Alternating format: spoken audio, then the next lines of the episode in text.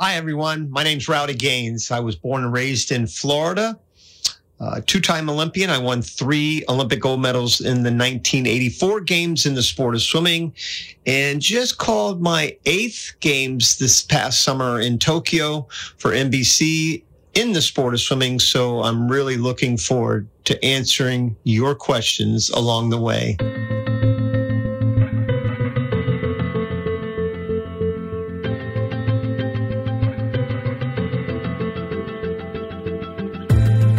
Welcome to the Greg Bennett Show. I'm your host, Greg Bennett, and I've just finished a wonderful conversation with the voice of swimming, the multiple Olympic champion, world record holder, world champion, Mr. Rowdy Gaines.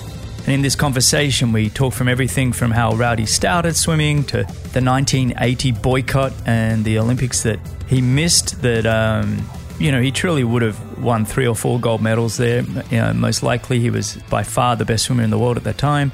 Then deciding to keep going until 1984, even though there was no professional swimming as such. So he was working, you know, from 8 p.m. till 4 a.m. in the morning and then training twice a day and, and sleeping during the in between workouts. Just incredible story. And, and we're only talking, you know, 40 years ago. And but then his world in the announcing world and, and the major Olympics that he's been a part of. Nine Olympics he's now gone to, nine Summer Olympics in a row. And he's called swimming events in all of them. We dissect who we think are the greatest athletes of all time, uh, where swimming is now, and where it's likely to go. But just a really fantastic conversation with one of the great minds in the world of swimming. A little bit of housekeeping before we go on. Thank you so much for listening. If you are enjoying the show, you'd be doing me a tremendous favor if you would share it uh, and really get the word out there. You can also find Rowdy Gaines on Any Question. And if you go to anyquestion.com forward slash rowdy gaines, that's anyquestion.com forward slash rowdy gaines, you can find him there. You can listen to all the answers that he's already got there, and you can ask him some of your own follow up questions after this uh, episode of the show. Once again, thank you so much for listening. I hope you enjoyed this one as much as I did. And remember, success comes to those who endure just one moment longer.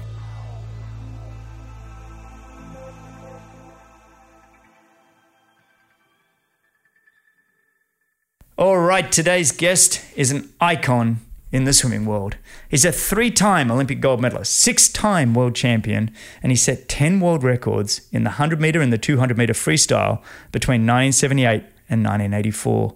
He's a US Olympic Hall of Fame member, and for the past 20 years, he's become the voice of swimming.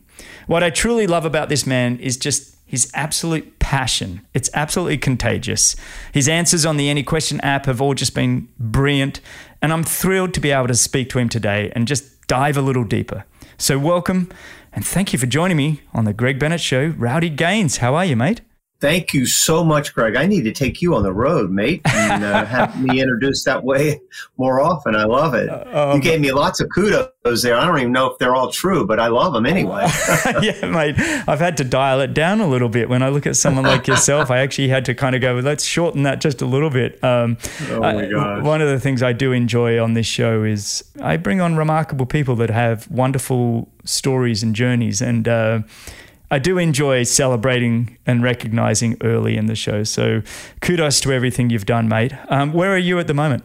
I am uh, in Port Charlotte, Florida. Dude, I'll tell you a 30 second story. We lived in Orlando, right, for mm-hmm. the last 12, 13 years. And I lived five minutes from Disney World. So I was like in the urban mecca of the world, right next to New York.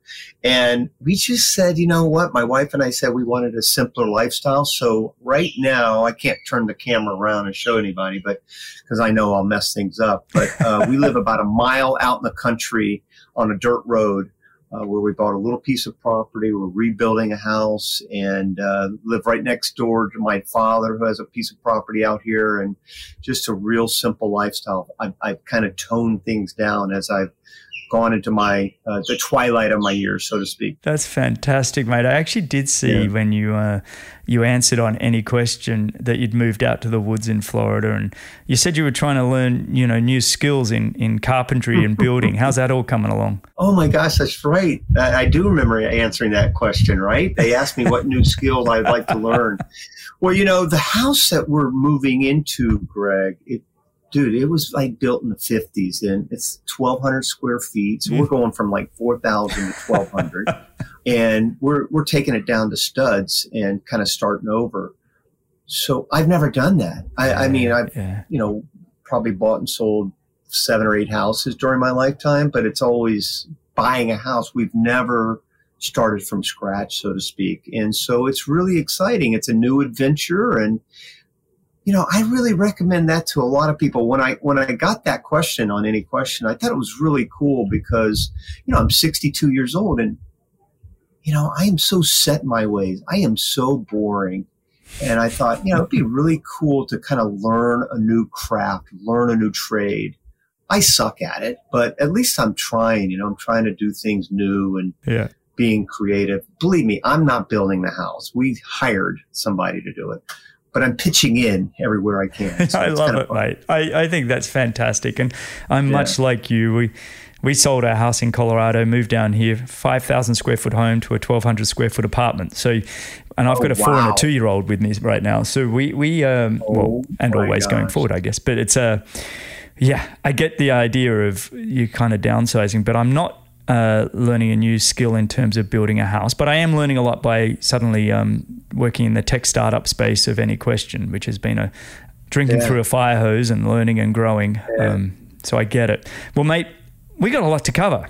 I mean, your swimming career and the ups and downs of that, your announcing, and and I guess where swimming is today. So, why don't we just get started?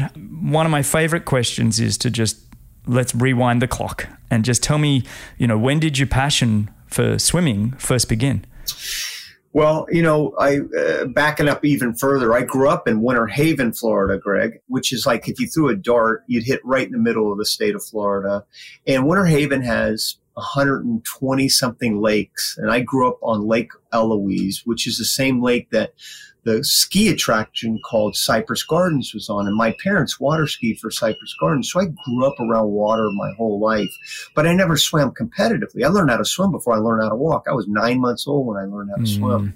But when I got to high school, I started trying out for all these sports and, and I kept getting cut in every one of them.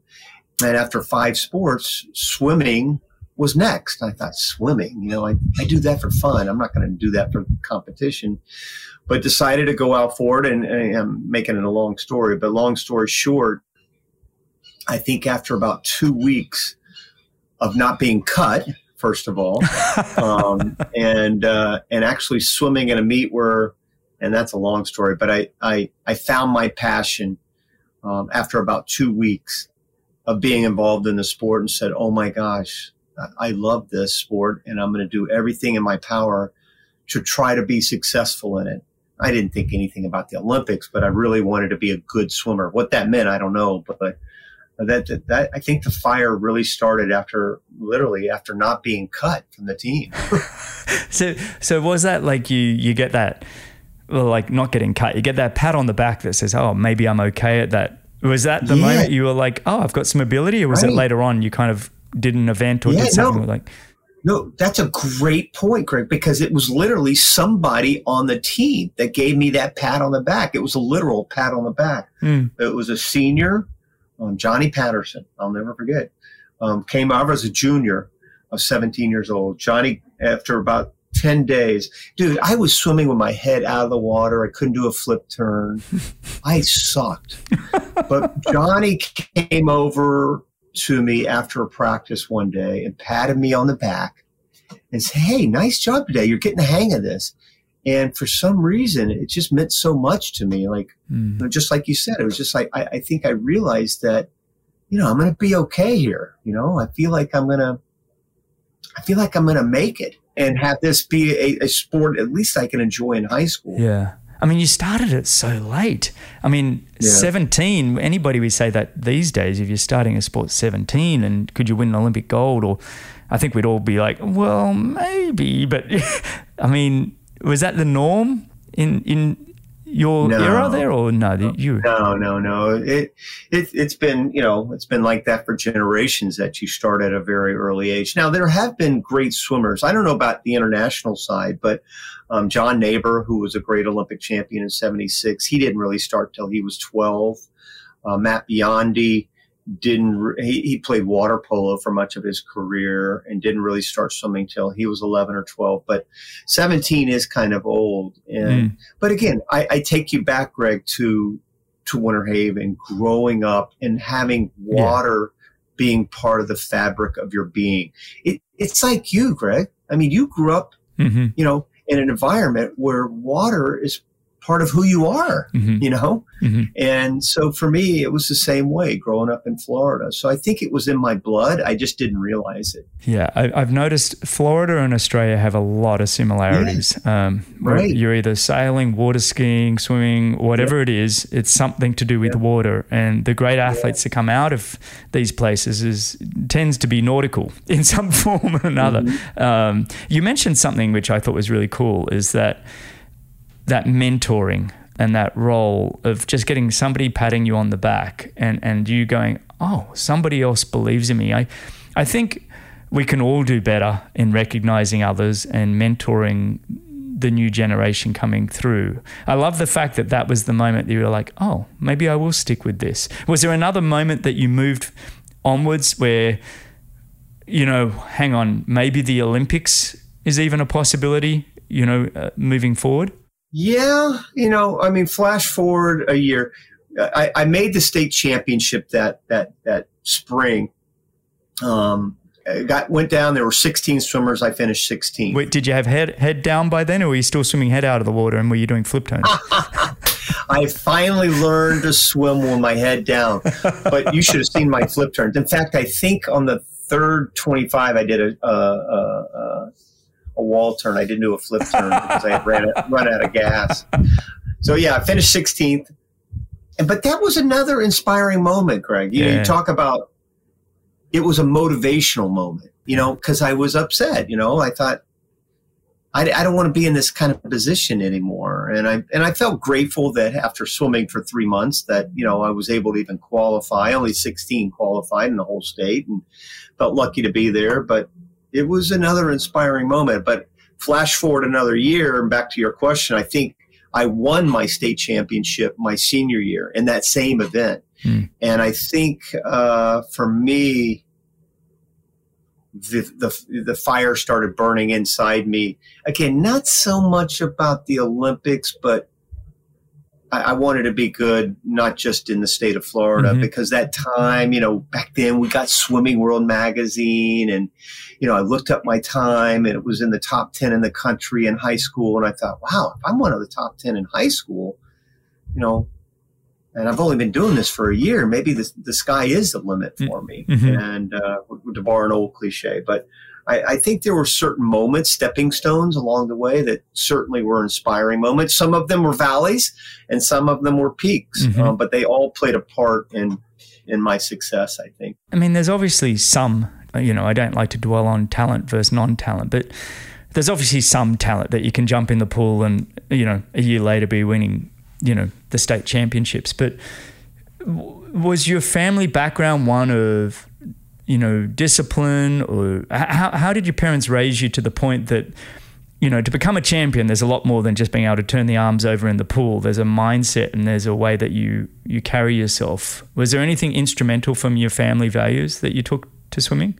Well, I mean, I, I won three gold medals in LA. Um, I gave one to my mom, one to my dad, and one to my coach at the time, Richard Quick, because I couldn't have done it without their love and their support. So getting to your question is, you know, my parents were very supportive of me, but they were really hands off with my swimming. My dad was more about, you know, oh, you just broke a world record. Cool. How'd you do on that test yesterday? You know, and my mom was like, you know, falling on the ground, emotional, crying, you know, when, when anything happened in swimming. So they both came at it with a little bit of a, a, a different attitude, but both of them were very supportive. Mm. And uh, I, I owe a lot to them um, for being there. It comes down to, again, it's cliche ish, but unconditional love. Mm-hmm. I think that's what you need from your parents, from your family, not just maybe it's not a parent, maybe it's a grandparent or aunt and uncle, or brother or sister. Mm-hmm. That unconditional love is important from your family and friends. And for me,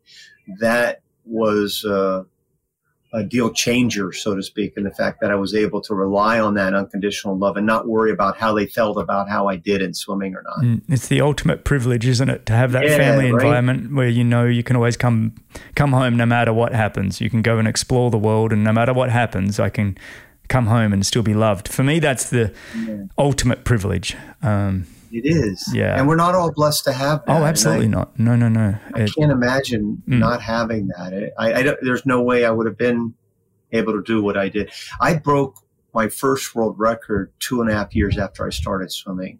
So wow.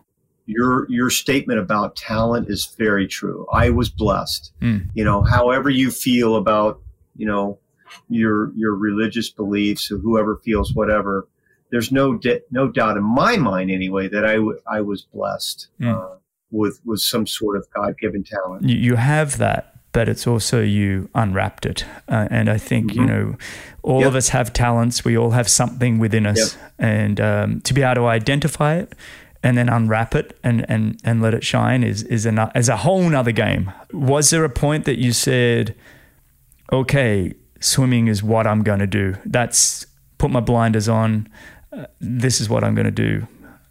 Was there a, one moment, or was it built over time? No, there was there was that. Mo- I, I, I, go back to two weeks after I got to the, the story, the long story I was going to tell you. I'll shorten it. Two weeks after I started, Greg, we swam in our first meet, right? Mm. And my coach put me in the 500 freestyle. By the way, the coach was also the football coach who had cut me once already. So he said, I'm going to put you in the 500 freestyle, hoping to get rid of you, right? And that's when I went like nine minutes and I literally went nine minutes, 19 seconds. That's when I did know how to do a flip turn, running into the lane lines like I didn't have goggles, running in the lane lines like little six year olds. But he put me on an e relay, 200 free relay at the end of the meet.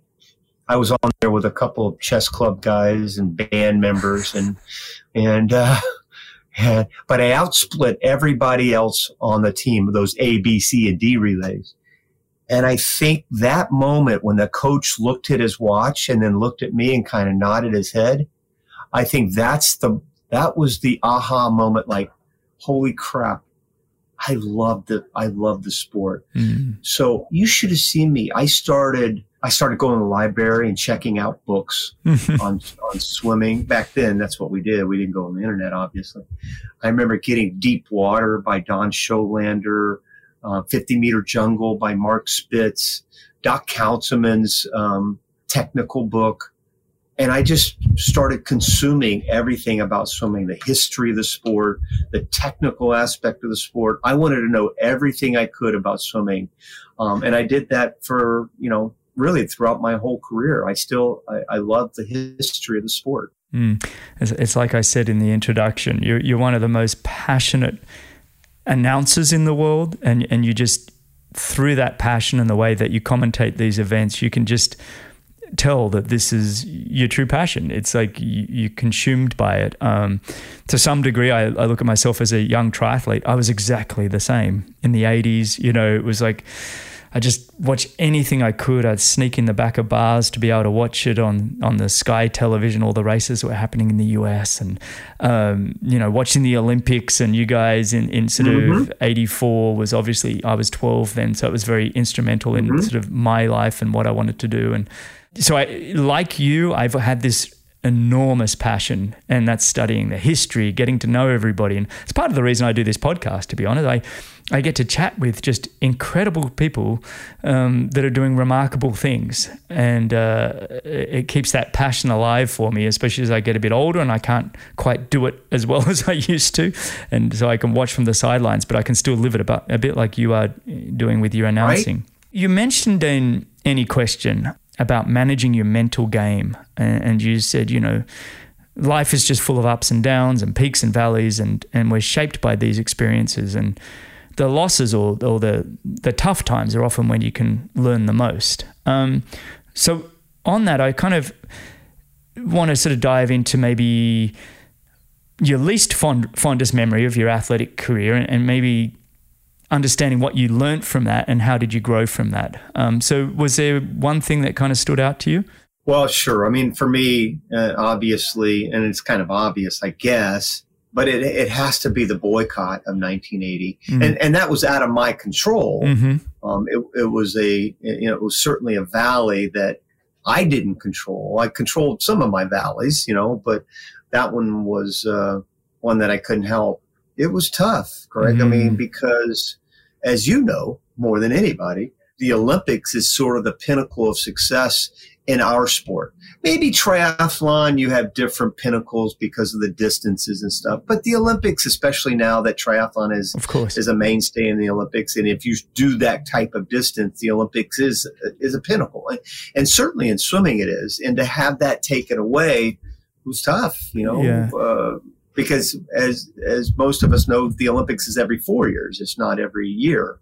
So that wait, that time period for me was an eight year journey. Just for our, our younger listeners, just to give reference, yeah. so 1980, um, President Jimmy Carter announced that the United States would be boycotting the Summer Olympic Games that were to be held in Moscow uh, in the USSR, basically because of the Soviets' invasion of Afghanistan in 79. And so the boycott was kind of, it was accompanied by other measures and embargoes and everything else, but they used the not sending the athletes to that games as a way of saying pull your troops out of Afghanistan.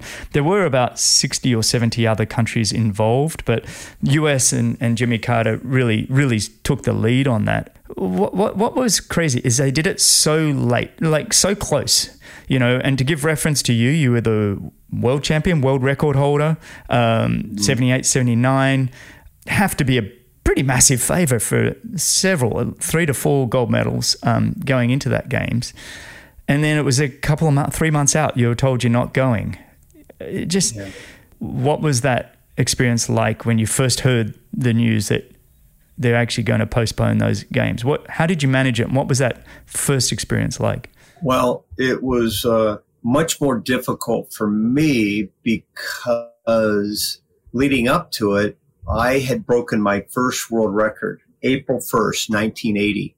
And I broke a, a Soviet, uh, his, his, last name was Kopalikov, mm-hmm. Konstantin Kopalikov from Russia. I broke his world record in the 200 meter freestyle, first, my first individual world record. Mm-hmm.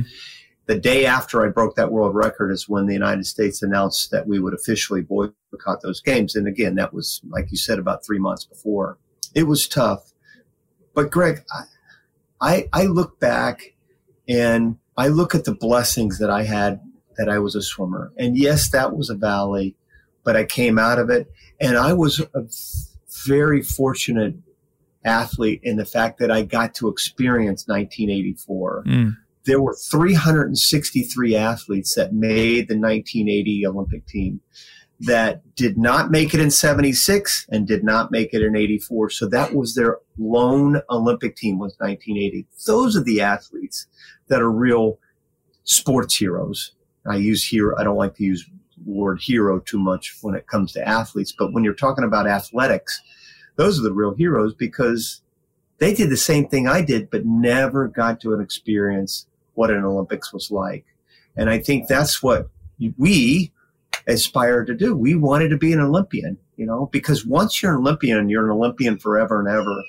Even though I made the Olympic team in 1980 along with so many others, it was an empty feeling. And then you have to explain, oh, I was a 1980 Olympian. Well, how'd you do? Well, we didn't get to go because blah, blah, blah, blah, mm. blah. And it's a tough position to be in for sure. But I, I felt so, I felt so much um, love for those athletes that didn't get a chance so it's hard for me to talk about it to where it was that tragic because I had my day in the sun. You, still got to do it again, but there was. I mean, I can. I'm just putting myself in your your position, and and I, I have tremendous empathy for for you and and all, all the other athletes that that was taken away from. But mm. did you have a moment or? There must have been a point that you felt like, okay, I'm just going to give it away because I mean, the sport then was very different in terms of commercialism and professionalism, and you know, maybe I got to go get a job. There now. was no money. It's no, oh yeah, no money. So at what point and how did you dig yourself out of? I can imagine a bit of a funk and get yourself going and get excited about, you know, 84 and swimming again. Well, fortunately, 1980 happened during a good time of my life, meaning. Uh, I was World Swimmer of the Year in 1980. I was really riding a high as far as my performances were going. And, Greg, I was entering my senior year in college. So it had happened right after my junior year, which I won a couple NCAA titles. We had a top five finish as a team at Auburn. So I was entering my senior year. I got elected team captain. So I had my teammates to kind of wrap their arms around me and I would wrap my arms around them. And we, bonded as a family. Those were my brothers and sisters, and I was able to kind of use that as motivation going into my senior year. I didn't want to let my team down. Mm. When I graduated, that's when it really became tough because I retired after my senior year. You did what everybody else did up to that point. You you retire from the sports. Mark Spitz was 21 when he won seven gold medals. Wow. Um, John Naber was 20. I mean, you yeah. You didn't, nobody swam post collegiate because there was no money. Mm-hmm. Um, we weren't allowed to take money. It wasn't the fact that there wasn't money. You weren't even allowed to. Back then, yeah. it was strictly an NCAA type rule in the fact that you were not, a, only amateurs were allowed to compete in sports. That's why they, we didn't have a dream team in basketball until 1992. So, you know, it was, um, I, I quit. I retired. And, uh, but after about six months, you know, my father came to me and said, Are you going to be able to look at yourself in the mirror for the rest of your life and say, What if? um, and listen to the national anthem or hear the Olympic theme or see the Olympic rings. Uh, it, it, you know, it's going to affect you the rest of your life if you don't do it win, lose, or draw. And that's when I decided to do it and, and go for it. I mean, that being a home Olympics, that must have been a little bit more of a, I got to make this happen as well. I mean, it's one thing if it was overseas, but a home Olympics, did that sort of drive that as well a little bit? It, it did a little bit, yeah. Uh, but I was also, Greg, you know, I was, I, I tried to be mu- as much of an optimist as, as possible, but I, I, was a little bit pessimistic that there were, that there would even be an Olympics in LA. Mm. You know, with the boycott and everything, I just, my viewpoint on the Olympic movement in general had soured a bit. Mm. Um, and it was we were right fresh in the middle of the Cold War with the Soviets. Mm-hmm. So you know there, there was a lot of unknown leading into those next three years. But I I go back to saying that I just so desperately wanted to to call myself an Olympian at that point. Mm. For two and a half years, uh, my my daily schedule when I graduated from college in 1981 until the trials of 1984 would be morning practice, sleep all day, and then I worked as a night clerk in a hotel from the uh, from 8 p.m. to 4 a.m. shift. Go home, sleep for about an hour, and then start all over again. I love these stories, Rowdy. I love these stories. It, you know, you and uh, Frank Shorter. I, I, don't know if you know Frank. Frank Shorter. Very well. I know Frank very yeah. well. So Frank was my neighbor in Boulder. We both sold our houses in October this year, actually. So we're not neighbors anymore, but we got to know each other pretty well. And I had him on yeah. the show uh, probably about six months ago. And uh, yeah. the stories that you guys have, it's just, it's a different climate. It's a different culture. Yeah. It's a, you know, talking about the professionalism in, in sport. And, you know, I know Frank and his stories with Prefontaine and them trying to, you know, figure out where the money's going that, you know, was getting paid to the US athletes, but di- the athletes weren't getting it themselves, and it was disappearing. Right. And it's kind of like, what's going on here? And uh, and you know, to hear you working, you know, from eight p.m. till four in the morning, and then swimming twice a day and sleeping during the day, it's, I mean, what I love about that is this tremendous desire to do something great. You know, it's like, it's one thing to say, oh, Rowdy Gaines had some talent, like we talked about earlier. You had some talent, but it's different to say, okay, that Olympics was taken away from you. Now we're going to, for two and a half years, you can go if you want, but this is how what it's going to look like. Mm-hmm. And there's not many people that are going to raise their hands and go, "Oh yeah, I'll, I'll do that. That sound that sounds like something I want to do." I mean, something right there, I think, is tremendously. You've got to be proud of that kind of an effort because it's not just getting the USOC funding and a, and a big contract from Speedo, and away you go and train and sleep and you know yeah. eat right and build your team around you. It's no, I'm on my own, and this is what I want to do. And what I love also, and we can talk about this in a moment, your times are still very competitive. You know, even if we talk 40 years later, I think it's uh, I think it's outstanding. So let's do this. Let's um, we've talked about your least fondest moment let's fast forward a bit, or maybe, or maybe it's not fast forward, but your fondest moment in your athletic career. What is it? Well, I think the easy answer is, you know, when I won the 100 freestyle in 84. Mm. And that, I mean, I, I can't sugarcoat that. No, no, no. More than, uh, but, but, you know, I, I think the memory that holds the fondest to me I know it sounds silly, but I think it's when I won my state meet my senior year in high school.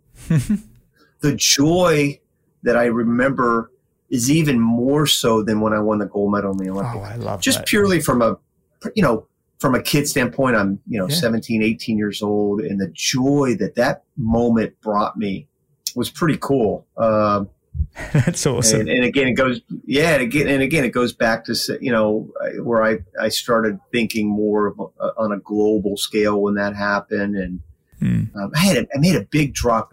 You know, Greg, for us, you and I, everything revolves around the clock, mm. right? Our careers revolve around a stopwatch. It doesn't have to be that totally, but for for in, in so many ways, that's what, what it is. You know, for a triathlete, it's all about the clock, and for a swimmer, it certainly is. And for me, I made a a huge drop. My, my best time going into that state meet was 146 in the 200 freestyle. I went 141. Wow. So it was it was like you're okay in Polk County 146 to five second drop, and now oh my gosh, I'm one of the best in the country, high schoolers. Mm-hmm. And so that was a that was a huge moment for me, and and I didn't make that drop at the Olympics. An Olympics is a completely different animal because the clock doesn't mean anything there. Mm-hmm. You know, win the race, win the race. yeah, the clock, the clock is irrelevant. You know, I, I, think both of them together have have had different feelings, but I would I would uh, stack the one in high school with the one at the Olympics as far as pure joy. I know that's fantastic. Uh, it's it's often the way though. It's like we sometimes you know people there's a almost like of course it's going to be the olympic 100 meters like actually my life is made up of there's more pieces to this than just that one moment but i do want to discuss that olympics a little bit more because hometown olympics world record holder world champion going in missed the 1980 olympics. Hanging on for that long. You, you, you said on again I mentioned the any question app, but uh, I've loved all your answers on there, so I'm going to mention again. You said somebody asked you about you know how do you manage stress and anxiety, and I can only imagine the amount of pressure that was both put on yourself and from others going into that Olympics. And but you said on any question, you know, you embrace the stress in a positive way that you uh, you accept the stress and the anxiousness that that's actually how you're going to get the most out of yourself that you just let it be in you and it's okay. Take me through just the pressure of that 1984 Olympic Games and the the gold ribbon event, the blue ribbon event, excuse me, the 100 meter freestyle experience and, and what was that all like, you know? Yeah. Well, First of all, I think you, you, have to understand that I was at the tail end of my career, Greg. I, I was 25. In fact, I was the third oldest swimmer in history to win a gold medal individually at 25 when I won the 100 freestyle. And and to be honest with you, uh, we we could have swam that race 10 times and I would have lost nine of them. I was not the best swimmer in 84. There were there were four or five guys that were were just they were better than I was. But everything it was just a perfect storm for me in the preparation leading up to that moment. You know what I mean? Mm-hmm. You know how we prepare for the moment, mm-hmm. meaning getting a good night's sleep, eating a good meal, all the things warming up for the race. Obviously, what you did beforehand as far as the training goes, but it's also the, the, the week or so leading up to the the big event that you have. You know, how does that go for you? Do you have sleepless nights? Uh, do you have food poisoning? Or you know, I mean, there's so many things that can go wrong. And for me, everything went right. You hmm. know, um, I got great roommate at the Olympics. Uh, he let me. Uh, it was Matt Biondi. Wow. He let me turn on my box fan as as uh, you know that static noise. In fact, he's to this day, 35 years later, he can't sleep without a box fan. He still gives me grief about it. and I got a good meal. Uh, I didn't sleep too good the night before, but I got a really good nap. You know how naps are for athletes. Boy, if you get a good nap in, that's just killer. I know that sounds so minuscule. You're thinking, what, what's the big deal? But it was like everything leading up to it was perfect. I laid off my legs in the morning and the prelims. I didn't re- which I had not done the previous two years. And I kept failing in finals in the two years leading up to that.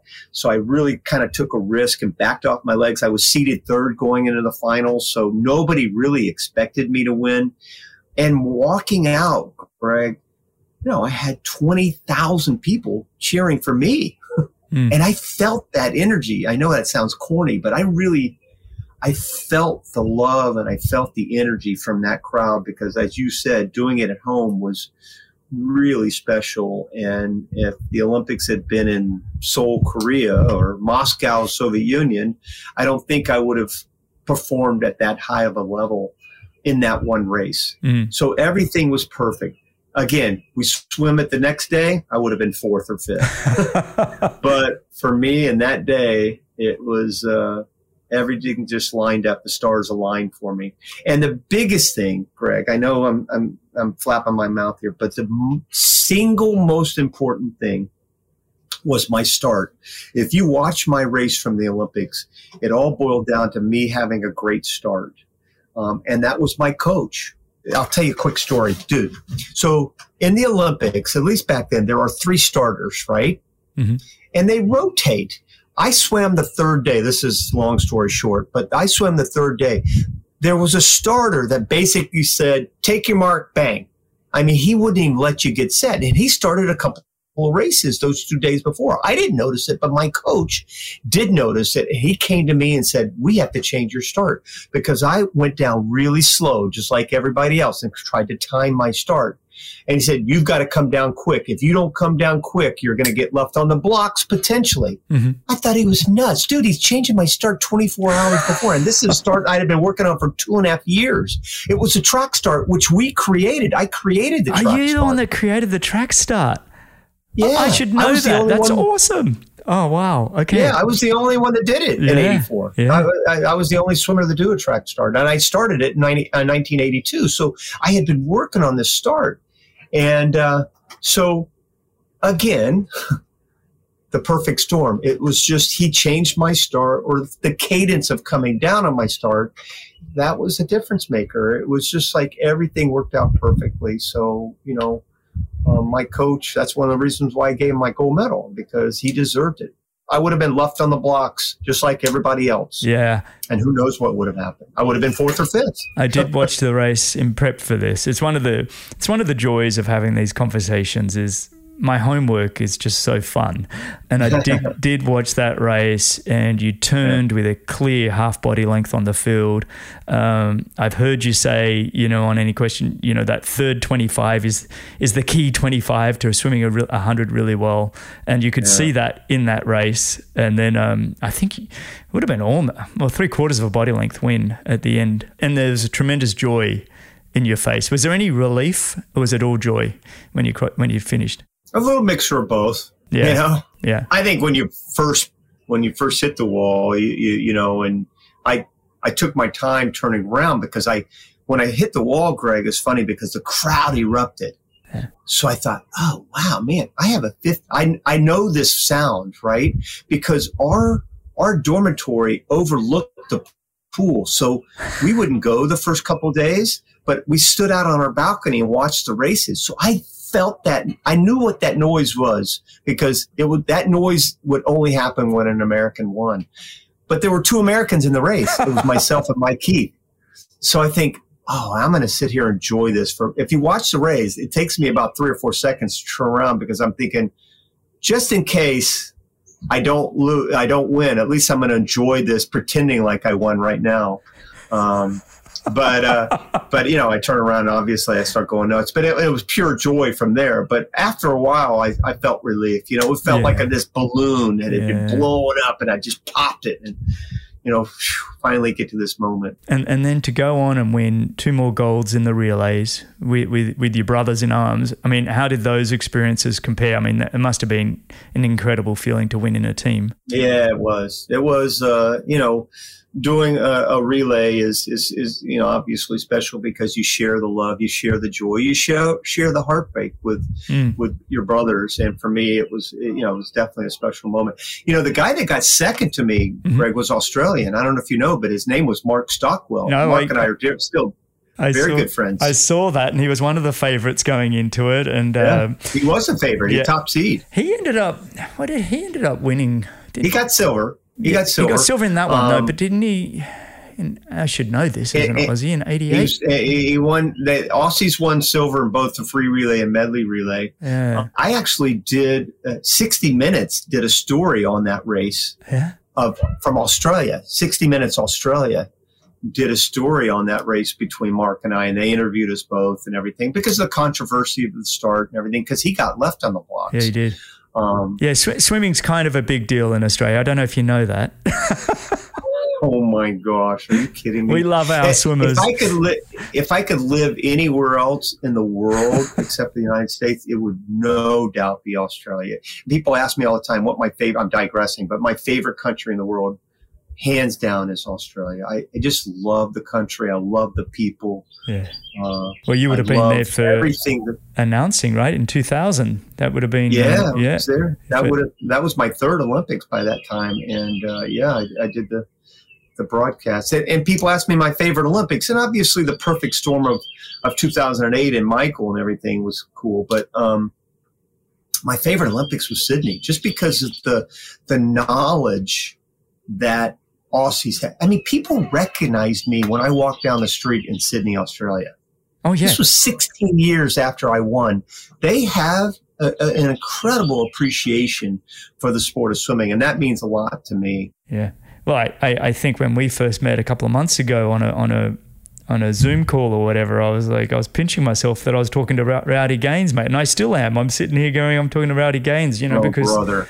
yeah, we we grow up. It's like. Uh, you know, before the Olympics and um, in Sydney, the billboards were, you know, Michael Klim and Ian Thorpe yeah. and Grant I Hackett. Know, and, I, know. I mean, I these, and I'm only mentioned the men, obviously, the, women uh, yeah. uh, have been yeah. just outstanding. And uh, Madam Butterfly, Susie O'Neill. Susie O'Neill, thank you very much. Yeah. I mean, we just had Amazing. so much depth there. What, what was it like? You know, you had your swimming career.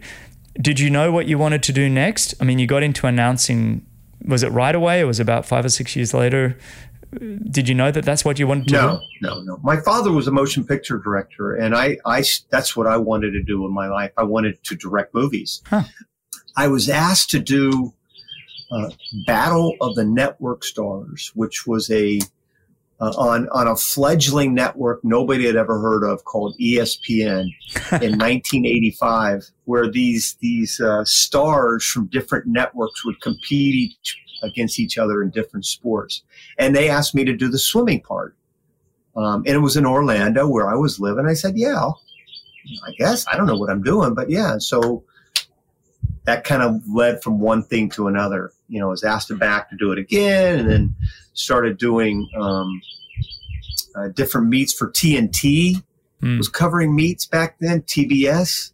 Uh, they did the Goodwill games. I remember that. And then I auditioned uh, for the '92 games and didn't make it. Um, but I did the triple cast, which was a sort of the cable part of the Olympics in 1992 in Barcelona. Mm-hmm. And then I auditioned again in 96 for Atlanta and got it in Atlanta. And so Tokyo was my ninth Olympic Games. Just a quick mini break to remind you to go check out anyquestion.com forward slash rowdy gaines. That's anyquestion.com forward slash rowdy gaines. Listen to all his answers that he's got on there, and you can ask him follow up questions from this podcast there as well. Cheers.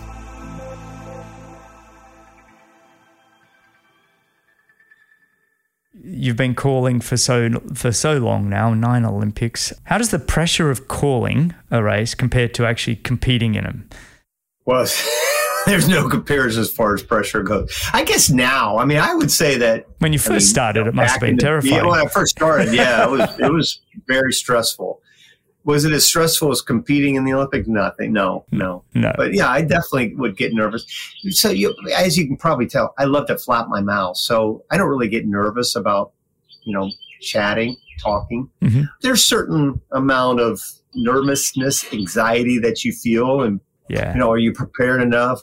But I always feel like, and it goes back to what you said earlier. I love swimming, Greg. Mm. Swimming saved my life. I was heading down a path that uh, when I was a junior, that probably wasn't too good. You know, I wasn't doing anything really bad, but I was, I could tell I was going down a path that I felt like, you know, could be a bad spot. And, um, so when I went out for swimming, you know, it, it, literally changed my life. It saved my life. So I owe the sport so much more than it can ever owe me, you mm. know. And I love swimming. I love to talk about swimming. I never get tired of talking about swimming. no, I, I, I'm, I'm with you when it just comes to sport. It's been fascinating, right. sport, you know. Right. 100 plus episodes, you know, and having great conversations with, with athletes and coaches and doctors and physiologists and entertainers and entrepreneurs. And and it's been fascinating listening to the amount of people like yourself that it said when they found their passion and just how it helped them really in those adolescent years in particular, when we all deal with insecurities and who am mm. I and what am I about and and how sport for the most part has been such a key influence into people finding themselves and, and finding the way out of those adolescent insecure years, which uneasy. I don't look back at my adolescence with fond memories, but I do once I start adding in the sport of triathlon from the age of 14, 15. I'm like, oh, that's where I can see my, my life turn. So I get what you're saying. Same here, buddy. Same here. Yeah. And, you know, calling these Olympics, let's look at this. You know, it's not like triathlon, which is basically we got, you know, a male, a female race, and now we have a mixed relay. So we got three days. But swimming, eight days, or is it nine days of Eight days. Well, yeah, this year it was like eight and a half, I guess. Yeah. I mean, it's prelims, semis, finals, so mm. much, so many races to call.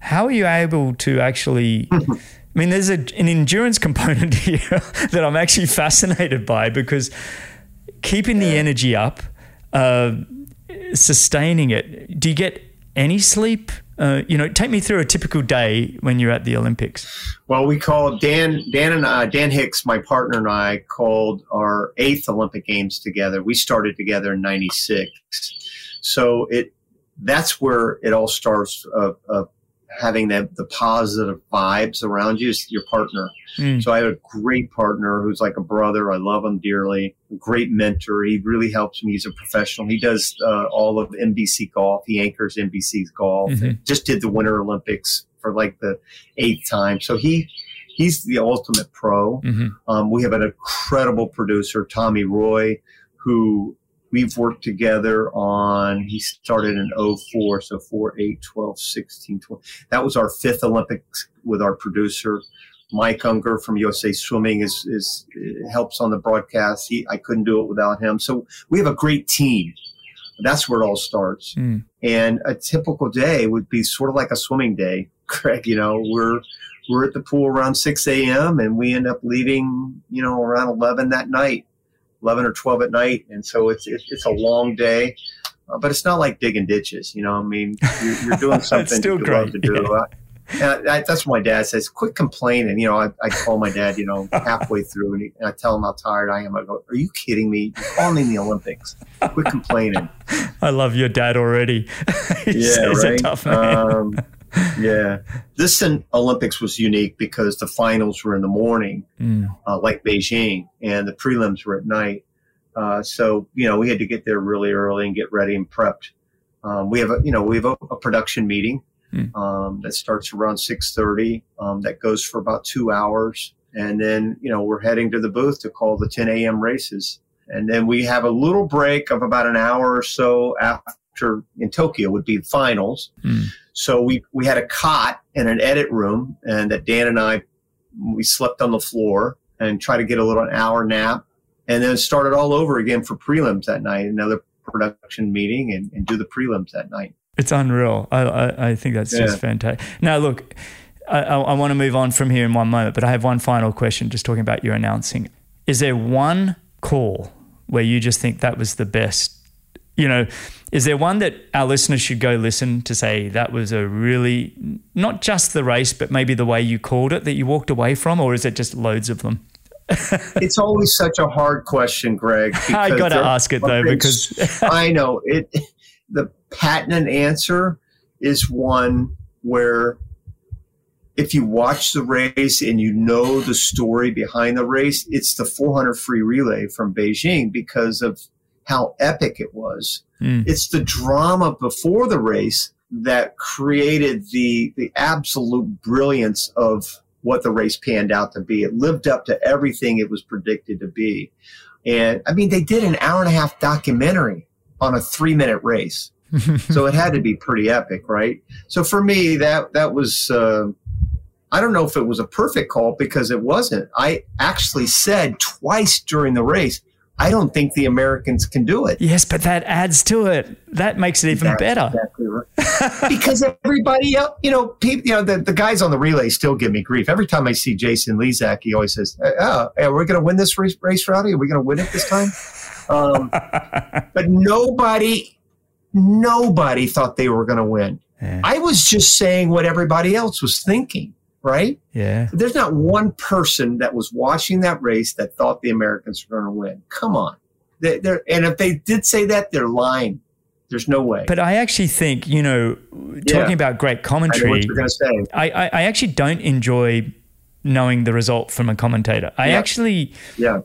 I always feel like uh, it's it's create the suspense of Yeah. even if the Americans have got a two body length lead. I want you Yeah. to be telling me, I don't know, maybe they can do it, maybe they can't, you know, and then I'm like, okay, well, now I'll, I'll watch. so I think it, the way you handle it, you know, whether you meant to or not, I think was the perfect call. Well, it was uh, it was a, a fun race to call, and, and certainly will go down in history as I can't imagine another race uh, matching that.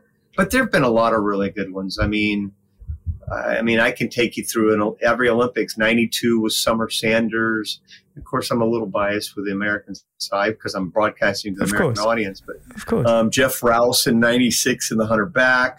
In 2000, it was probably Misty Hyman in that upset of the century at the time with uh, Susie Mm, O'Neill, who, by the way, won the gold medal in the 200 freestyle. But she was Madam Butterfly, yeah, yeah. you know, and that was a huge upset. 2004, again, it was sort of an upset because it was the 800 free relay for the United States over Australia. Ian Thorpe anchoring, or, it could have been, you know, and actually in 2004, it was another race of the century. Remember the 2004 we had Thorpe, Michael Phelps, The 200 men's freestyle. Pieter van den Hoogenband, Grant Hackett. Grant Hackett. Yeah, I remember Right? that one. Of Oh course. my How do I forget that? That was the race of the. That was amazing. Yeah, yeah, that was an incredible race. So, Ian Thorpe and that, did get that that an one, by the way. win there. It did. He did get that one on those guys, and Phelps was in there, yeah. young Phelps, and uh, yeah, that was. I mean, let, let, let's. You know, I like geeking out on stuff like this, and this was a question on any question when you go. They said, "What's the greatest race?" You know, and and and many of you said, you know, there's a lot of swimming experts on there. Um, you know, the 2008. You know, Do they say that? Is that what a lot of people say? Yeah, I think there was quite a few Oh. that said the 200, 2008 uh, relay four Oh, by we don't. 100 meter uh, freestyle relay in the men, and uh, the US pipping out the the French. But I just had Michael Klim on uh, last week, and I would I have know to where say you're going. the best race I've ever seen is the Sydney Olympic 2000, the men's 4x100 freestyle. Klim leading off sets a world record, 48.18, overcoming Popov's world record, I think. To, leads off with the world record. The Australians then have this where they're going to cruise the first 50. When I say cruise, they're still flying, but allow the Americans almost to feel like they're in. And then they would swim back over him in the final 25. And they did that for the next second, third, and fourth leg. And then Ian Thorpe, who right. is probably not noted for, I mean, he's phen- phenomenal 100 meter freestyle, but probably more of a 200 specialist. Right. And uh, he held off. And he was half a body length behind with 50 to go, even three quarters of a body length with 50 to go. And then he came Gary back over the Hall. top over Gary Hall Jr., who was talk about the French talking smack. Gary Hall Jr. knew knew how to give it as well, didn't he? I don't know if you can see it, but I'm strumming a guitar. Remember Michael getting up on the block and strumming a guitar?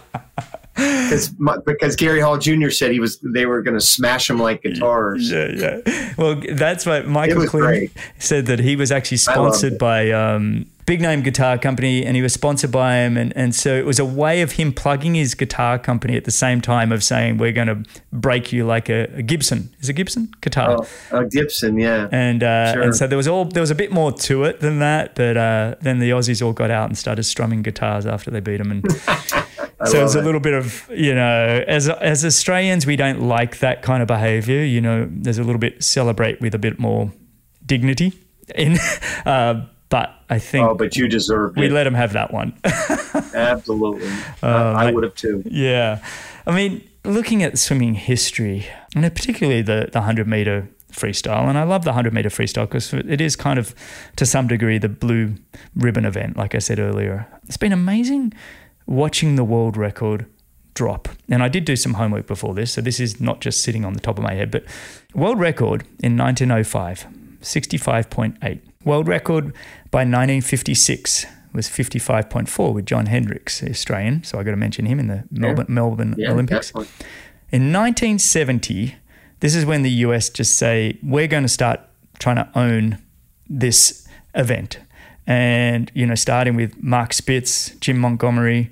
Jim Montgomery was the first to break 50 seconds in 49.99. Uh, and then you in 81, 49.36 um, then lowered again by Biondi, and then Popov, and then Klim.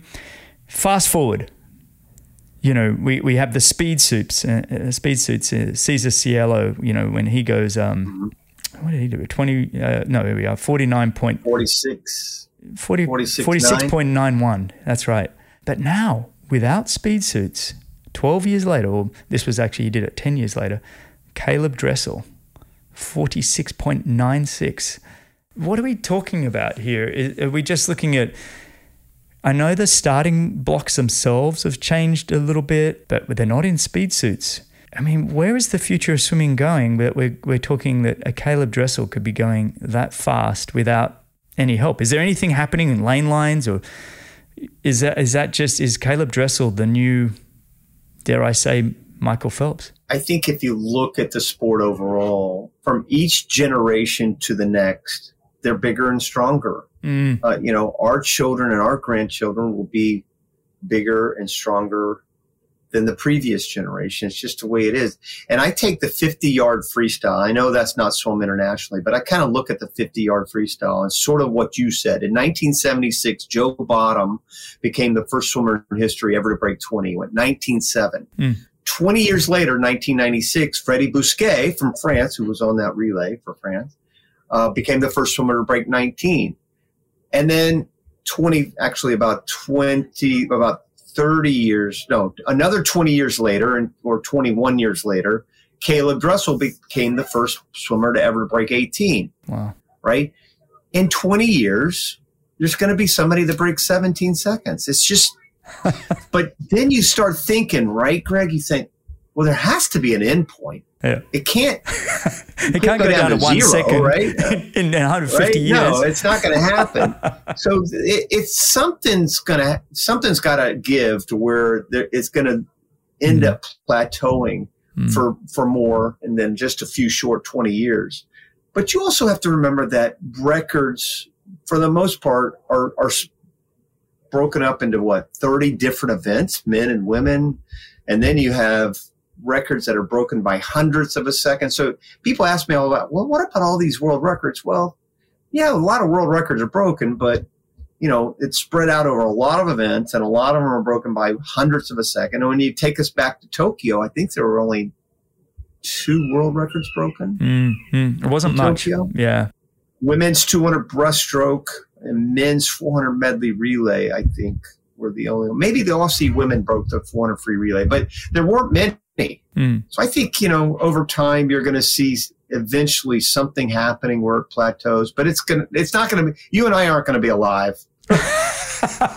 we'll, be long gone, buddy. I, I, don't know. I mean, it's, it's fascinating. I want to get Caeleb Dressel on the show actually, because I'm, I'm I'm not just a huge fan of him swimming, but I've been watching him answer questions, and he just seems He's really good. He's just so good, isn't he? I mean, the Very guy's the most authentic, humble person I think I've ever seen. And then you look at his short bio under his name. It's like, you know, seven-time gold medal, 19, you know, world championship golds. You've watched swimming. You obviously know all the data. Obviously, Michael Phelps stands out above the pack. Not not just in swimming, but in Olympic sports. The guy is just what is it? 23 gold medals, 28 medals in total or something. And uh, hmm 28, 23. you know, we have Caeleb Dressel coming along. I mean, is that something you feel comfortable talking about, comparing them? Or, I mean, I know that is happening a little bit. I mean, I know they don't feel comfortable No, no, it, but no, I, I, yeah. sort- I feel. I mean, first of all, they swim different events. So, Yeah. I mean, Michael was a 200 butterfly or 200 IM or 400 IM.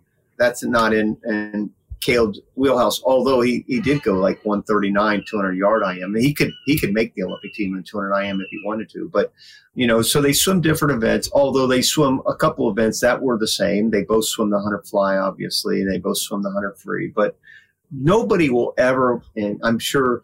Uh, I don't know if you follow Twitter, but freezing cold takes. Have you ever seen that? No, what's Nobody will ever win eight gold medals ever again. It's just just just not going to happen because everything has to be perfect, and I don't think that perfection is, is capable of happening. No slight against Caeleb. It's just that you know all all the relays have to win. You have to swim at least four individual events. And the world has, has changed dramatically since Michael swam. Um, it's become much more specialized Mm. and uh, that perfect storm will never happen. Now, I will say that Caeleb is the best swimmer on the planet, um, no doubt about it. He's a great, great person. I digress a little bit, but I talked to him on the phone. This is a few months ago, and he called me and he said, "Rowdy, I have all these trophies and medals and plaques that I've won over the years, and I'd like to donate them to different charities. Can you help me Mm. organize that?" Mm. you know, he wasn't interested in all that, you know, hardware stuff. He was, uh, he really wanted to make a difference in different charities. And so he's just that kind of guy, man. Mm. Um, he's, he's a wonderful human being. Um, and a great representative of the sport. He, he, he truly is. I mean, both of them are outstanding people and um, amazing stories within themselves. You know, that eight gold medals. So, this is one thing. How many individual medals did, um, gold medals did Michael Phelps get? He won uh, five. Individual? Oh, into oh overall together, yeah, overall. during his overall whole career. Yeah, overall. Well, we have to add that up because he won. Because how many of them three were relay? relays. Well, let's see, he won three relays in 04, 08. That's six. He won two in 12, which makes eight. And in 16, he won two more. So that's 10. So he would have won 13 individuals. 13 individuals still. See, that's because I always I always have this like, well, you know, like you said, it all has to come together with relays and everything else. And if Michael Phelps was swimming for, well, I won't mention a country because that's not fair, but a country that's a non-swimming country, um, he'd still be looking at 13 individual gold medals, which has never been done before either. And that's where I, I think it's just I take that back, Greg. Hang on. It was 12 12. because they won three relays in 04, 08, and 16. Uh, U.S. won all three relays in 16. And then they won two in 2012. So that's 11, which would have been 12 individuals. But yeah, sorry, I'm Still. thinking on my mind. It's still crazy. Right? No, Yeah. but I but I love this conversation because I did put it out on on the any question app when I said, oh, you know, uh, who's the greatest all time athlete in history? Now, obviously, the the swimming channel as a whole probably had Phelps, you know, mentioned Yeah. a lot. Not every swimmer actually said Michael Phelps is the greatest athlete in history sure. sure. he was a part of nearly every when everybody was trying to break it up and you know in their mind they go oh well this person you know I got Jordan I got Kelly Slater Tom Brady blah, blah you know and he was always in that conversation even if they didn't end Yeah. up with him he was always a part of it you were Right. quite Right. you were quite certain it was him though right Yeah, I mean, I even put it out on Twitter the other day. I, I just you was did having fun and said, "Who's your Mount Rushmore of, of, of, of greatest athletes?" I think it was after um, Tom Brady had had an amazing season this year and had retired. Oh, it was right after he retired, right right and so I put Michael and then Jordan, uh, Tom Brady, and Muhammad Ali. But uh, but you know, you know, you can't argue against Kelly Slater. You can't argue against LeBron James. You can't argue against Hank Aaron or Babe Ruth. I mean, it's all barroom talk. It's all opinion. Anyway. It's all fun, mate. But, I, it's one of my yeah, favorite no, conversations. No, I, I, it is. It is. But you know, I think Michael is. Yeah, yeah. I just think I just think it's fantastic. And dude, I won three gold medals over eight days. I swam four races in eight days. We didn't have semifinals. We I swam four races in eight days and literally thought I was going to die. I was so exhausted. He swam 17 races in eight days and won eight gold medals in one Olympics. Forget about the 28 medals and 23 golds, but just in one single Olympics. Yeah. 17 times. Come on. He swam in five Olympics. It's 2000, 04, 08, 12, 16. Yeah. Come on. The longevity and uh, he won every he won golds in every Olympics except his first one in 2000. He was 15 years old. I mean, come on, I mean, he's the greatest. I love it. See, I'm right, and everybody else is wrong. There we go. Okay. Here we go. The passion's kicking in. This is exactly what uh, I wanted. no, I look. I think it. I think it's just you know. I'm looking forward to when we do have a beer and catch up, and we'll just put that one on the, and we'll just talk about that for an hour, um, because you know you, you mentioned it a lot of names up there, but we're obviously missing probably another 50. Oh, yeah, no doubt. Uh, no doubt we're missing a lot of it. Same goes for the women. Oh, absolutely. You know, we I haven't mean, touched on the, the women. We touched women, but, but Serena and Katie, I think I had put Serena, Katie, Babe. Very few people know Babe Zaharias Didrikson. She was freaking amazing. Nobody ever mentions Margaret Court, by the way. Margaret Court is another one that I mean, she still has one more Grand Slam than Serena Williams, and yet we, we tend it's, to skip right over that when yeah, we're in the US. I know, I know, I know. and nobody mentioned and, Don Bradman. Do you know who Don Bradman is? No. Okay, well, the second most popular sport in the world is cricket. Did yeah. you know that? Number one being soccer. Yeah. And he's the greatest batsman of all time with a 99.84 yes, run rate. I have heard of him. In fact, we I had some people no, I had some people mention him yeah. when I put that Mount Rushmore out. Why is it cricket in the Olympics? I, I never have understood I, I, that. I mean, they could probably do the 2020, which is more of a sped up, you know, shorter made for television type series. Um, uh-huh. I, I, know India would love it. The Indians, you know, cricket is their number one sport by far. Yeah. Yeah, I don't know. It's a good question. We have golf and soccer and and that's the other one. Soccer and soccer players. Said it's the second most popular sport. You would think. Yeah. Just based on its popularity alone, maybe that can't be done in 16 days. Maybe it's not know. global enough. You know, as much as it's popular, you know, it's big in India, so that's what really right. pumps it up a bit. Yeah, but um, but I think you still baseball? with. It's got to be more popular globally than baseball. I don't know. Baseball's baseball's all around. I mean, we have in Australia, Japan, know, but not in Europe. No, I guess it's not much in Europe. I don't know. I don't know how the IOC works or how they make I up the decisions made. I'm, I'm actually surprised that none of nobody mentioned. Actually, one person mentioned a soccer player when we were talking greatest of all time. I'm like, how did Pele, Pele. Or, or Ronaldo or Messi, yeah. you know, this generation, uh, Maradona. I know the Argentinians would yeah, love a, a, shout out with yeah. Messi and Maradona. Maradona. I mean, you know, and then the women's sport for me, you know, who I just think is one of the most beautiful athletes to watch is Allyson Felix. Yeah, just the way she, she was mentioned.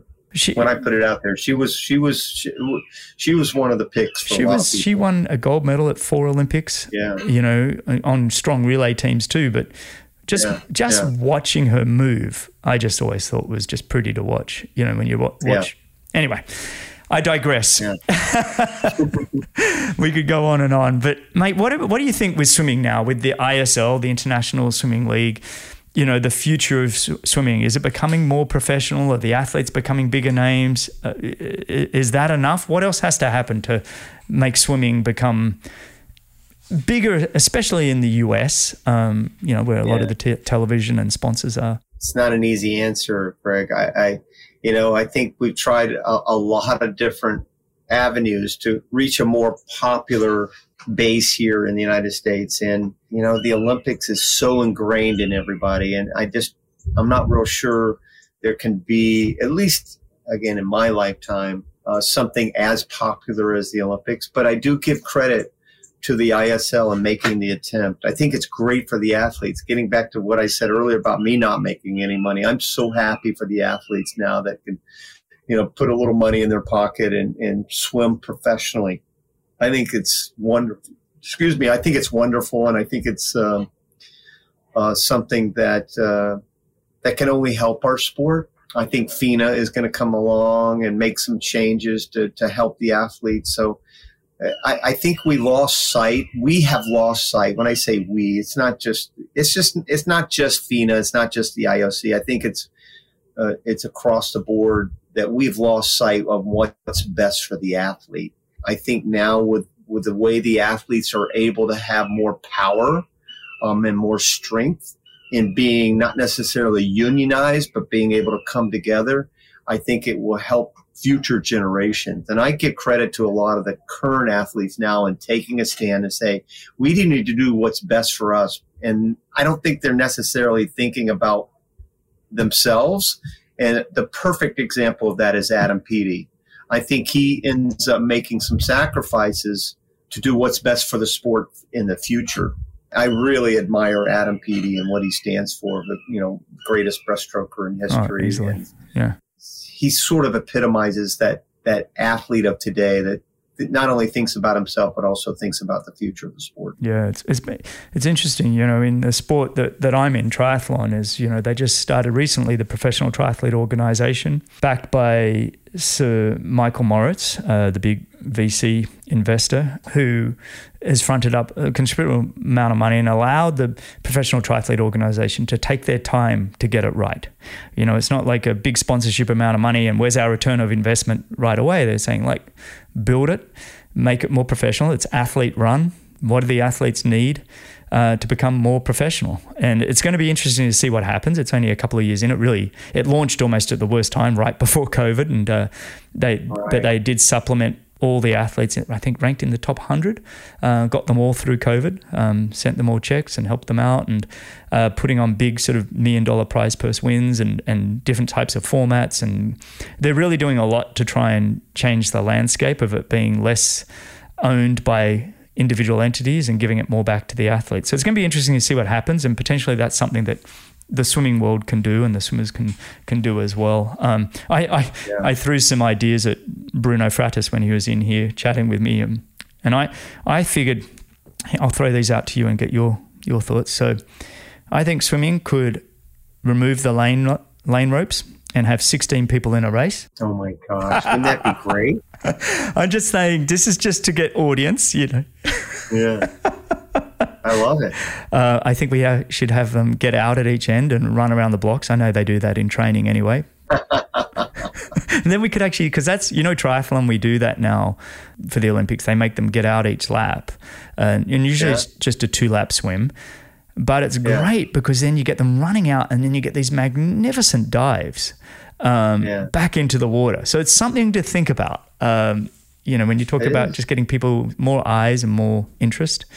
What do you think of my ideas so far? They, they. I love it. Okay, I'm, Bruno was all I'm, against it. So I think we should never be afraid to fail. Yeah, um, taking risks in life is a part of what makes you strong. I took a risk by using the track start. Yeah. Um, and um, you know what? I love change. Change is healthy. Well, I take that back. Change. I don't love change. I hate it. I'm so, I'm so stuck in the mud, wanting routine. Go to bed at nine o'clock every night. No, I'm just me too. But when I do change, Greg, it is healthy. Mm-hmm. You know, when I after I've made the changes, I'm freaking living out here in the middle of nowhere, um, which was really scary. But that change is healthy. I think it's been good for me. It's mm-hmm. helped me grow as a person. So uh, I know I'm getting deep dive here, but I think getting back to your point about making changes, putting 16 kids in the water, take those lane lines out, that would be fun. Don't be afraid to change. I'm not sure that would be the one that would pass, by the way. No, but, I don't know uh, either. But I think anything anything that that would be good for the sport to grow would be awesome. I think so too. I mean, it comes back to that old saying, doesn't it? You know, doing the same thing over and over and expecting a different outcome is, you know, definition of insanity. But. Um, yeah you know, anyway, mate, this has been fantastic. I have a couple uh, questions I'd like to ask you. Um, sure. All right. So the first one what three people, not family, would you invite to a special dinner and why? What three people? Three people. Anybody in the world. And it can be past or present. I mean, up to you. Right, right. Um, well, I I am a big war buff. Mhm. I, I I watch documentary after documentary on war. Mhm.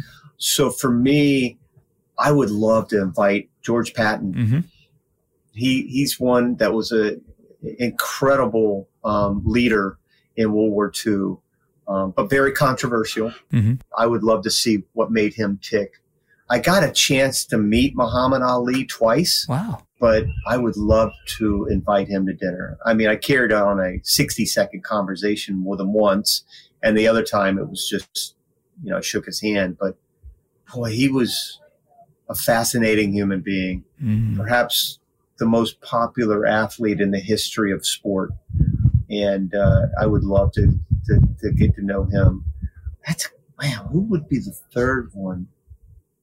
I- I think for me, it would have to be somebody like Mother Teresa, you know, who, you know, made such a huge impact and she was female. I, my, I have four daughters and five granddaughters.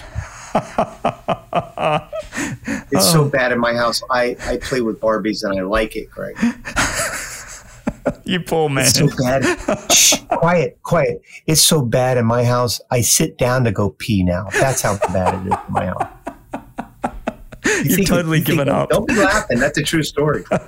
so for me, it would be a great woman leader, Yeah. um, yeah. like Mother Teresa, who would be somebody that you know impacted the world on a global scale. I, I think globally, you know. Mm. I mean, I'd love to invite Michael Jordan, you know, but he, it was just basketball. I wanted somebody like like a Muhammad Ali who impacted the world uh, outside of his sport too. Mm. Mm. Well, Jordan did that too, obviously. But I love that. anyway, I, those are three that jump off my mind anyway. That that is a fantastic. th- So my my brother is um, a chaplain, but he also has a master in war history, and uh, so you you Oh, and him wow. could sit down and and uh, I would love. To I can chat to you about Oh swimming and sport all day, and then when you want to shift over to your other passion of war history, you can sit down Uh, with my my brother. Um, love- but but oh what a great gosh, I can't wait to have a conversation with your brother. Yeah, yeah. I mean, we do talk. We do talk a, a lot, and I I usually come at it with a bit too much. Um, like I think I know what I'm talking about, and then he's like, "Nah, you're wrong there." Uh, anyway, No, I don't know what I'm talking about, but I just still love. oh, me I too. love, I, I, I love history. history. I'm the same as you, Um, and it's yeah, becoming stronger history. the older I get. The more I yes, yeah, yes, right. yeah, yeah. Absolutely. Yeah, I, I, I like. I really like your three. I think that's absolutely fantastic. um, I've got the Queen of England in mind. I think. Uh, I think Queen Elizabeth. Ah, Queen of England. Oh, my wife and I have been watching The Crown. How good um, is it? Really good, isn't it? It's so good. Yeah, yeah. Oh my gosh, I love it. What a woman, and, huh? And my What wife loves. Oh, she was amazing. I mean, say what you will about the crown and about the royal family. It is fat. What she's been able to do. I mean, I know we're getting into the weeds here, but what she's been able to do for the last, you know, 80 years is just, it's just amazing. It's amazing. I- I mean, you have to give the woman credit to being, yeah, that's a good one, Craig. Well, there you go. have We'll have Mother steal that one Teresa and the you. Queen now. I think, Yeah. I think that's fantastic. Okay, one more question, then I'll, I'll, we'll say our goodbyes. But um, All right. what's one piece of advice you would give to someone to help just optimize their own lives? I think for me is consistency. I, think for us, you know, everybody thinks, wow, you, you talk about loving swimming and that's why you, you know, I always tell them that, that the number one reason why I won, that I won was because passion, right? We talk about that because I love swimming. I loved it. And I think that's one of the reasons why, but I didn't love it every single second. In fact, I hated paying Greg. I don't know about you, but I hated practice. Oh, I hated it. I didn't like practice. I craved the feeling I had after practice. yes, I know exactly right? what you're you talking like about. pain? Of course not, mate. We, I, Right, of course. I like to race. If I could race every week, I would. That was my thing. I Right. just want to race. but you don't get to do that, right? You've No. got to train. So I hated training, but I craved the feeling of what it felt like when I was done, right? yeah. So getting back to that original question you had, you don't have to be perfect, but you have to be consistent. yes, Don't I, I, I feel bad for for athletes or for people in general that have to feel like they have to be perfect along the way every single minute. You don't. You just have to be consistent. Oh, that's great. And again, there were many days I hated swimming, but I was consistent in my passion and my love for the sport. So for me, it would be try to learn about consistency in your life. That's fantastic, mate. Just keep showing up, everybody. Keep showing up. All right, That's buddy. right. This was absolutely a joy for me. So thank you so much for taking the time out. Um, really appreciate Thanks, it. bud. What's next for you? You, um, you know, any other? You got the World Championships this year, I believe, are back on World the calendar. Championships, which were uh, reinstated just a Yeah. couple weeks ago. Yeah. You know, they canceled them, Mm. and now they're in Budapest. So yeah, I've got Worlds NCAA championships in the college. I love the college championships. Great, great. More broadcasting, and I and I work for an incredible water safety foundation called Step Into Swim. It's part of the Pool and Hot Tub Alliance. Oh, where great. we try to really make a difference in impacting children across the country and teaching swim lessons and trying to get children, especially in those underserved communities, the ability to learn how to swim. It's really important. Drowning is an epidemic in our country, and and for me, um, nothing brings me greater joy than than seeing a child learn how to swim.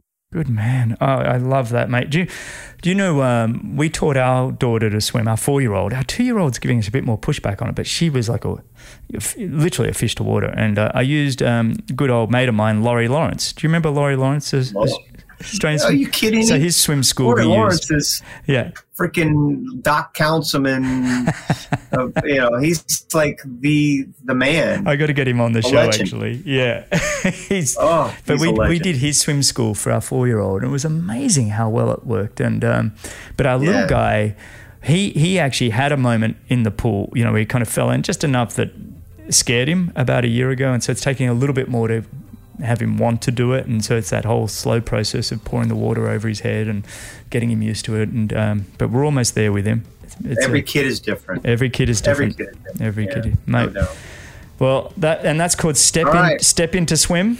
Is that Step into swim. Perfect. Step Great. Stepintoswim.org. If you want to get more involved with teaching children how to swim, just log on to step into stepintoswim.org and you'll learn a lot more about that. Thanks, mate. All right, Rowdy. Thank you so much for your time, mate. Just sharing All right, your buddy. journey and all your knowledge. Really appreciate it. Um, for everybody else, you um, can find the show notes, timestamps, and coupon codes at bennettendurance.com forward slash media. All right. Thanks again, Rowdy. You too. Thanks a lot for listening. If you enjoyed the show, your support would truly be appreciated. You can visit the Patreon page or you can subscribe with your podcast app of choice. Don't miss the next episode, so subscribe and be notified. For show notes, if you want to know more, please visit bennettendurance.com.